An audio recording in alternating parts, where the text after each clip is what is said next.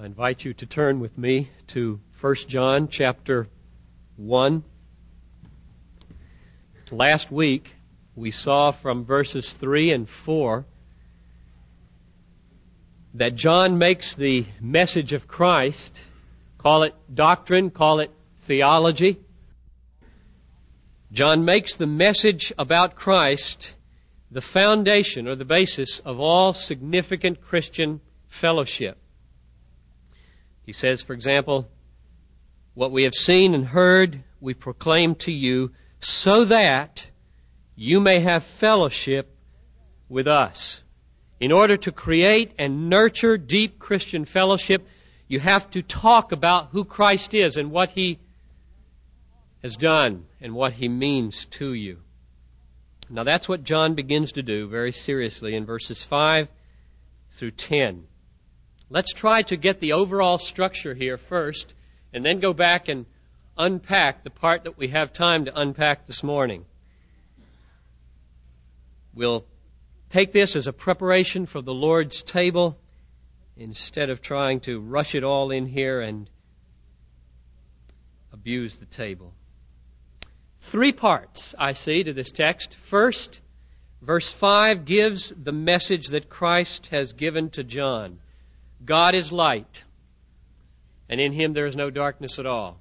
Second, verses 6 and 7 describe the practical implications of this message. And third, verses 8 to 10 clarify a possible misunderstanding of these applications. Verse 5, the theological foundation. Verses 6 and 7, the practical application. Verses 8 to 10, the necessary clarification. Let's look at them one at a time just briefly. Verse 5, the foundation. This is the message we have heard from him and proclaimed to you that God is light and in him there is no darkness at all. That's the bedrock, the foundation upon which everything else in this letter is built. If you don't grasp and experience what it means that God is light, the rest of this letter probably won't jive. It won't click. It won't happen in your life. Verses 6 and 7 draw out a practical application, negatively first, and then positively, from this theological foundation in verse 5. First, negatively. If we say we have fellowship with Him, while we walk in darkness, we lie and do not live according to the truth, or literally, do not do the truth. So that's the negative implication of the fact that God is light. If you walk in darkness, you lie when you say, I have fellowship with God. Positively, verse 7, if we walk in the light as He is in the light, we have fellowship with one another, and the blood of Jesus, his Son, cleanses us from all sin. If God is light, then when we walk in the light, we have fellowship with God, and the blood of his Son cleanses us from sin. And then comes the clarification. It could be that someone listening to verse 7 and having a perfectionist theology and I think some of the false teachers in the community to whom John was writing did have this perfectionist theology, would say, see, even in verse 7, the apostle teaches that once you enter the light, you are cleansed from all sin. You don't have sin anymore. My wife was in a Bible study in Germany, and there was a woman there who said, I don't sin. She pointed to this verse. John sees that coming. He knows that his language can play right into the hands of perfectionist false teachers, and therefore he adds very plainly the clarification in verse 8 if we say we have no sin, we deceive ourselves, and the truth is not in us. In other words, the claim to sinlessness is self deception. Instead of denying our sin, verse 9 tells us what we should do with it. if we confess our sins, he is faithful and just and will forgive our sins and cleanse us from all unrighteousness. Then, to drive home the point, he repeats verse 8 with stronger language. In verse 10, he says, If we say we have not sinned, we make God a liar, and his word is not in us. In other words, the claim to be sinless is not only self deception, it's blasphemy. The statement, I have not sinned, is the same as the statement, God is a liar. And that's blasphemy. Now, those are extraordinarily strong words, aren't they? If, if it weren't the apostle talking, I can hear somebody today saying, Do you have to use such inflammatory language when you're warning people about their error? Come on. God is a liar. Evidently, John thought so much was at stake that he wouldn't tone down the phrase, God is a liar, into you, well, how should we say it, displease your Heavenly Father. We live in a day of extraordinarily fragile emotions in America. Everybody is easily hurt. Everybody is easily depressed. Everybody is sensitive to criticism. We are an extraordinarily fragile, emotional people. And so we hear words like, you make God a liar when you say you have no sin. You say, oh, come on, don't talk like that. Use different language. Use soft language. And this is the apostle of love. My own personal sense of things is that we ought not to adjust Scripture to our emotional fragility but that we ought to so hear Scripture that we get toughened up a little bit. So that we aren't so easily offended by inflammatory language from the Holy Spirit. The overall structure then is this foundation, God is light. Application, walk in the light. Clarification do not claim to be without sin when you're walking in the light. Now, this morning, I want to focus in mostly on God is light and then allow the application to lead us into the Lord's table. And then tonight, there is so much more I want to unpack. And I beg of you to come back and hear it. First, verse 5 God is light and in him is no darkness at all. What does John mean by God is light? I think first of all we could say he means God is truth. And I get that from verse 6. This comes from verse 6 where it says, If we say we have fellowship with him while we walk in darkness, we lie and do not live according to the, and you would have expected him to say, light. If you walk in darkness, you don't live according to the, and, but he says truth. And so I infer from that substitute of the word truth for light that basically God is light means God is truth. In other words, God is the source and the measure of all that is true. Or another way to put it would be, nothing is truly understood unless it is understood in the light of God, in relation to God. What does the Old Testament say? We just read it at the breakfast table two days ago from Proverbs 1, verse 7. The fear of the Lord is the beginning of knowledge, which means if you don't fear God, you don't get to first base in knowledge. That's a stunning thought. If you don't fear the Lord, you haven't begun to know truth.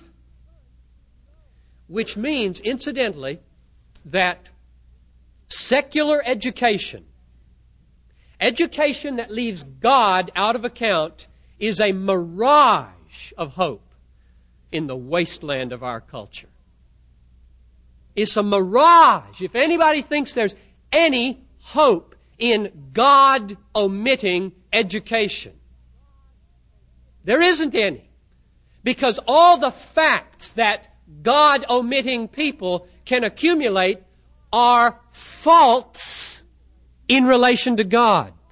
They're skewed. They're never all true.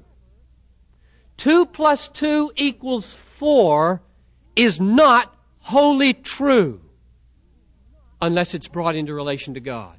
And if you don't see that, then you have fallen for the secularity of our age that says you can do education without God. John chose the word light, however. He did not choose the word truth in verse 5. Why? Why light? I think that he chose light because it carries a positive connotation that the word truth may not carry for all of his readers. Some readers might hear the word God is truth and think, yes, when you come to God, you find a very foreboding truth a very uninviting truth, a very dark truth. And John doesn't want his readers to conclude that. He doesn't want them to think that coming to God means coming to a dark truth. And so he uses the word light because it promises that God's truth is full of joy and hope. Let's ponder this for a minute. What what is valuable about light? What is it that makes light precious? I thought of two things a negative way of putting it and a positive way of putting it. Negatively, light is valuable because it helps you avoid danger. And positively, light is valuable because it opens up the way to your goals. So you get there, you get where you want to go. If you walk in the darkness, you might stumble over a log. You might step on a rattlesnake. You might fall off a cliff. You might bang your head against a low hanging branch. When the lights come on, you're saved from that. You can avoid them all. And you can get to your goal. And we all have one goal. We want to be happy to the maximum degree and to the maximum length of time. So when the lights come on, we are saved from all the stumbling blocks that would keep us from reaching our goal. So the first picture that John wants to lay before us is a picture of God who is light. He is all light, and in him there is no darkness at all. I think that means then that if you draw near to God, you find a God who has no small print, no regrets, no disappointments, no hidden agendas, all light, all freedom, all pathway to the goal of joy and glory. In God, the stumbling block of logs and rattlesnakes and cliffs and low branches are all exposed and we're made safe for our goal. He is light, and in him there is no darkness at all. Coming to God is not like buying an IBM personal computer. You read in the newspaper that a computer store has IBM PC on sale for less than $2,000. You might say, oh, Stumbling blocks are being overcome. My pathway to the goal of excellent word processing is being brightened. There is hope. And then you go to the store. And what you discover in this light is some darkness. That doesn't include a monitor. And it's all darkness with computers without a monitor. Doesn't include any disk operating system. It doesn't include any boards. There's a lot of darkness in this bright advertisement. God is not like that. He is light. And in Him there is no darkness at all, no small print, no qualifying phrases, no missing boards or monitors or disk operating systems. He's all light.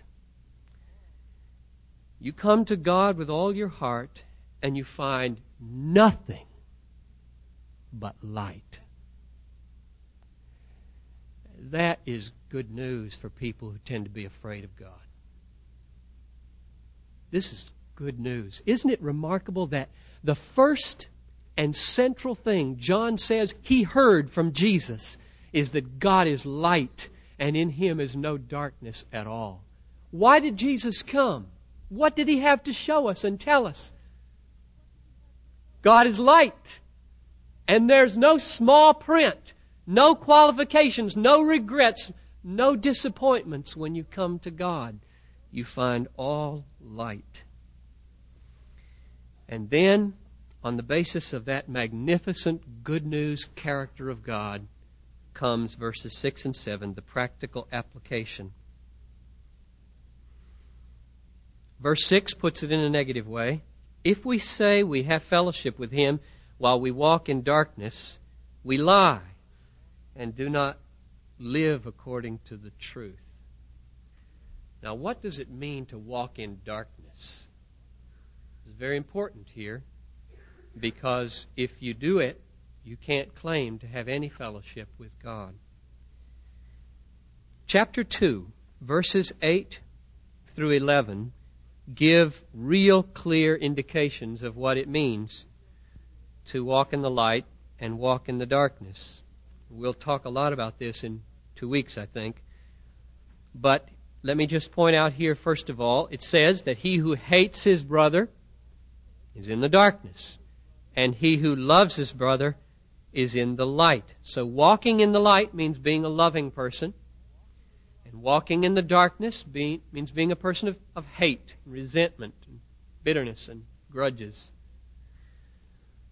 But I, I want to go beneath that this morning. Save that implication for later and go beneath it. Notice in verse 8 of chapter 2, it says, The darkness is passing away, and the true light is already shining. Now, what is this darkness that is passing away that we walk in when we don't have fellowship with God? Drop down to verse 17 and you'll see this word passing away again and it'll clue us in to what the darkness is. Verse 17 says, The world is passing away and the lust of it, or the desire of it. So, what is darkness? Or what does it mean to walk in darkness? I would conclude from these connections that walking in darkness means being controlled by the desires for this world instead of desires for God.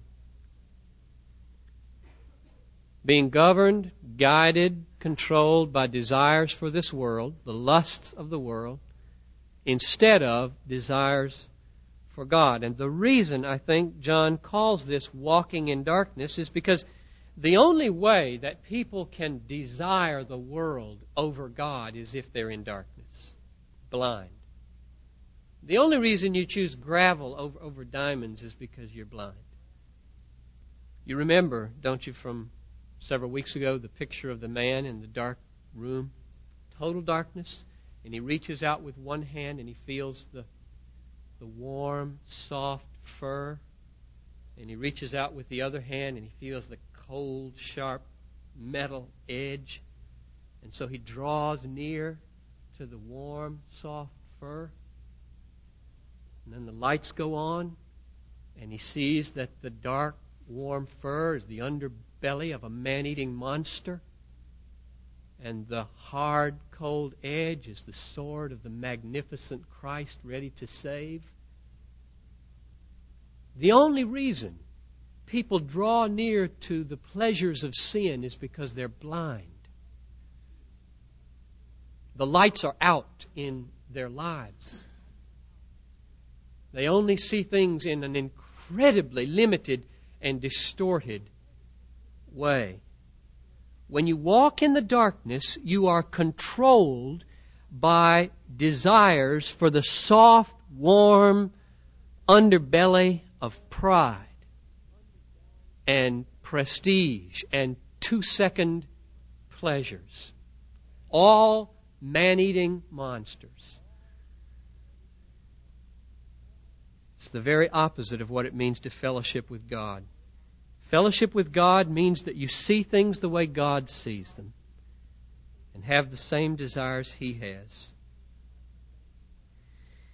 If you're controlled by desires for the world instead of desires for God, it really doesn't matter what you say with your lips, John says, verse 6. It does not matter what you say on Sunday. It does not matter what you say when you fill out a form. You don't have any fellowship with God if you are governed by desires for the world. If we say we have fellowship with Him while we walk in darkness, we lie and do not live according to the truth. Now, verse 7 gives the positive side of the application. If we walk in the light as He is in the light, then we have fellowship with one another, and the blood of Jesus, His Son, cleanses us from all sin. Walking in the light is the opposite of walking in the darkness.